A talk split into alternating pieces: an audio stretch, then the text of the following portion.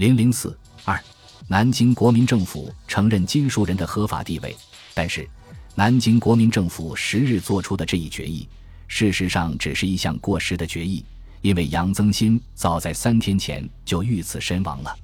七月七日上午十时，新疆省立俄文法正专修学校举行毕业典礼，杨增新和军务厅长兼交涉署长樊耀南、民政厅长金树人。狄化道、尹礼荣等及其他军事长官同立观礼。典礼仪式结束后，除金树人以部书傍舞即行回署办公外，其余官员均出席了学校举办的大型午宴。宴席上，杨增新因国民政府现在实行统一，我心已表示服从，于省于国皆可乐观，意态甚喜，遂畅饮。正与李荣猜拳行令之际，忽闻枪声，一刹那间。已击中杨增新头部，李荣即大声呼救，杨增新副官及侍卫未及来救，即被击毙。杨也连中七弹，当即气绝。随后，樊耀南率领二十余人冲入省政府，占据机要重地三堂，力图控制局面。而不及雨燕的金树人闻讯后，又以除暴靖乱为名，调集军警，包围省政府，激励兵士。勇猛围攻樊耀南等人所占三堂，并于下午七时将樊等二十一人捕获，处以极刑。这就是新疆历史上的七七政变，因为发生在民国十七年，又称三七政变。樊耀南，字枣乡，湖北公安县人，早年留学日本早稻田大学，回国后任新疆法政学校校长、地方审判厅长。辛亥革命后。回到北京国务院任职，一九一七年被黎元洪任为阿克苏道尹，再次进疆。起初，杨增新怀疑他奉有相机赶他下台的使命，曾一度冷落他。但由于自一九二年起，他便以敌化道尹之身，同时兼任外交公署署长。一九二六年又兼任军务厅长，因此在一般人眼里，樊又是杨增新手下最红的人。樊耀南虽说为人谨慎小心，但免不了也会对杨增新的所作所为发点牢骚。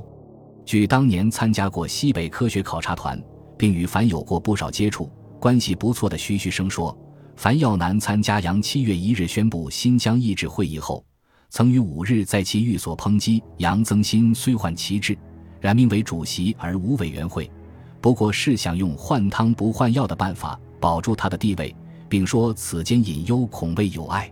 金树人，字德安，一八八零年出生于甘肃省导河县，是杨增新督办甘肃学务室的门生。一九一七年经杨约往新疆乡里编局出授议令。一九二七年调省使长，民政重任。樊耀南和金树人十余年来同在新疆为官，又都是杨增新的高级同僚，却因杨展开了一场震惊各方的拼杀。杨增新为什么这时被杀？或者说，谁是这次事件的主谋？当时有三种推测：一是共产党的阴谋，南京国民政府就是这样散布的。李烈钧在七月十六日国民政府纪念周上说：“杨增新归顺国府，而忽遭意外，我想此事恐又为共党造乱。”日本人也趁机造谣说杨之受害系俄党所为。樊耀南的儿子樊云清为洗刷其父的责任，更是顺水推舟发表声明，说必为共党所为，疑祸家父。第二种推测是内地人的主使，所谓内地人，实际指的是冯玉祥。这种推测一直延续至今。第三种推测是新疆省政府的委员政权，樊耀南及其追随者已于政变当天晚上被金树人全部处决。当然不可能再对谁是次阳主谋问题开口说话了，而最后的胜利者金树人则一口咬定杨增新系樊耀南所杀，但也有人疑为金氏所为。对第一种推测，不要说今天，即使当时也没有人相信他有何真实性可言。八月七日，一个署名济平的北平师大青年学生就公开发表文章指出，要说这是共产党的阴谋，我很大胆地说一句。绝对是不会发生的事。至于第二、第三种推测，虽有点影子，如前所说，冯玉祥的确有染指新疆之心，樊耀南也却在政变前夕向人表示过对杨增新的不满，而金树人在政变过程中的种种表现更难免不让人生疑。但动机和推测毕竟不能代替证据，正因如此，直到今天也还是个谜。八日，金树人以民政厅长兼临时主席总司令名义宣布关闭四门，全城戒严，任何人不得自由出入。九日，他致电南京中央政府，报告杨增新被乱党樊耀南戕害经过，并说他万不得已，以循军政身商各界所请。免就新疆省政府主席兼总司令职，恳起肃事机宜，以为编剧。而国民党新疆省党部、哈密、吐鲁番回部亲王百数十人，还有迪化商会及各王公各公团各机关，则在这一天分头通电全国各报馆或南京国民政府，要求中央政府抚顺舆情，速颁明令，任命金树人为新疆省政府主席兼总司令。这些电报。显然是金树人精心安排的，因为集中起来，他们的意思只有一个，就是促使南京政府尽快承认金树人的合法地位。但是，南京国民政府并没有马上满足金树人的要求，这是因为，首先，南京国民政府刚刚完成北伐大业，善后之事千头万绪，无暇顾及；其次，与出人意料的新疆归顺一样。这次杨增新之变也是陡如其来的，难以在问题当前处置自如。第三，对金树人和新疆的了解也尚需时日。南京国民政府于十五日首次接到金树人的电报，十七日举行第八十次常会，对金树人的电报曾讨论良久，先以杨之被刺，内容定必复杂。若照金树人来电所云，已将乱手伏法，知其刺杨真相。即处决樊耀南之罪状，只字未提，竟取杨之权位而代之，其中不无有蛛丝马迹之可寻，因而一决由甘肃省政府主席刘玉芬就近查明真相后再议。至于新疆省的人事安排，经十八日国民党中央政治会议讨论，认为杨增新被刺问题既未查明，自宜暂从缓议。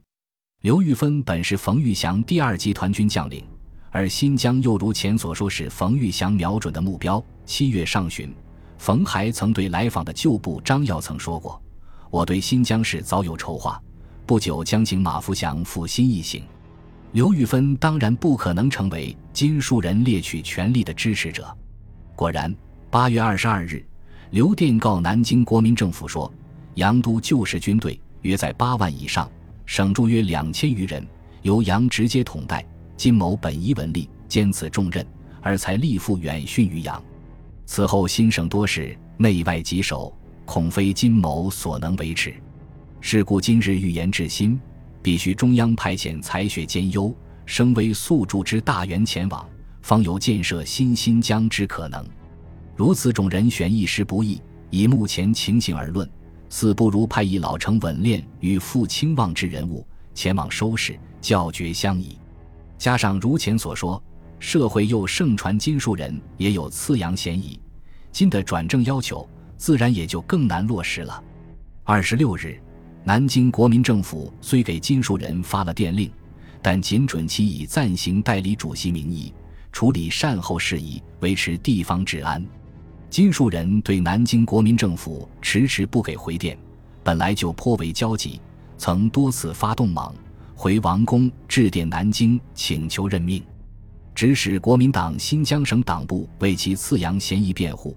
表示维持新疆治安非金主席莫属，要求中央政府慎勿为奸人蓝颜所摇惑。现在回电虽然盼来了，可竟是暂代主席，自然更加窝火。他一怒之下，将以受命为南京国民政府宣慰使的刘文龙从邮局寄来的这一中央政府布告。统统扣下封存，不准发表。金树人命运的转机出现在南京国民政府内部纠纷渐趋表面化之后。冯玉祥日益明显的经营西北以抗蒋的意图，最终导致了蒋介石放弃拟派马福祥带兵入江的打算。十月三十一日，国民党中央政治会议正式议决以金树人为新疆省政府主席。十一月十七日，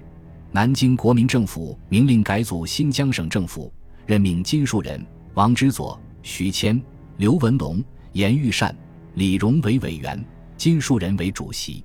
随后又增补陈继善、涂文佩、鲁孝祖为委员，并先后任命涂文佩为秘书长，王之佐、徐谦、刘文龙。严玉善分别兼任政务、财政、教育、建设各厅厅长，陈继善为外交部特派敌化交涉员。金树人的总司令一职虽然延至三年之后的一九三一年六月六日才正式任命并改称边防督办，但就新疆归顺来说，总算暂告一段落了。新疆地大物博，无论从眼前还是长远看，其归顺的意义都是值得重视的。本集播放完毕，感谢您的收听，喜欢请订阅加关注，主页有更多精彩内容。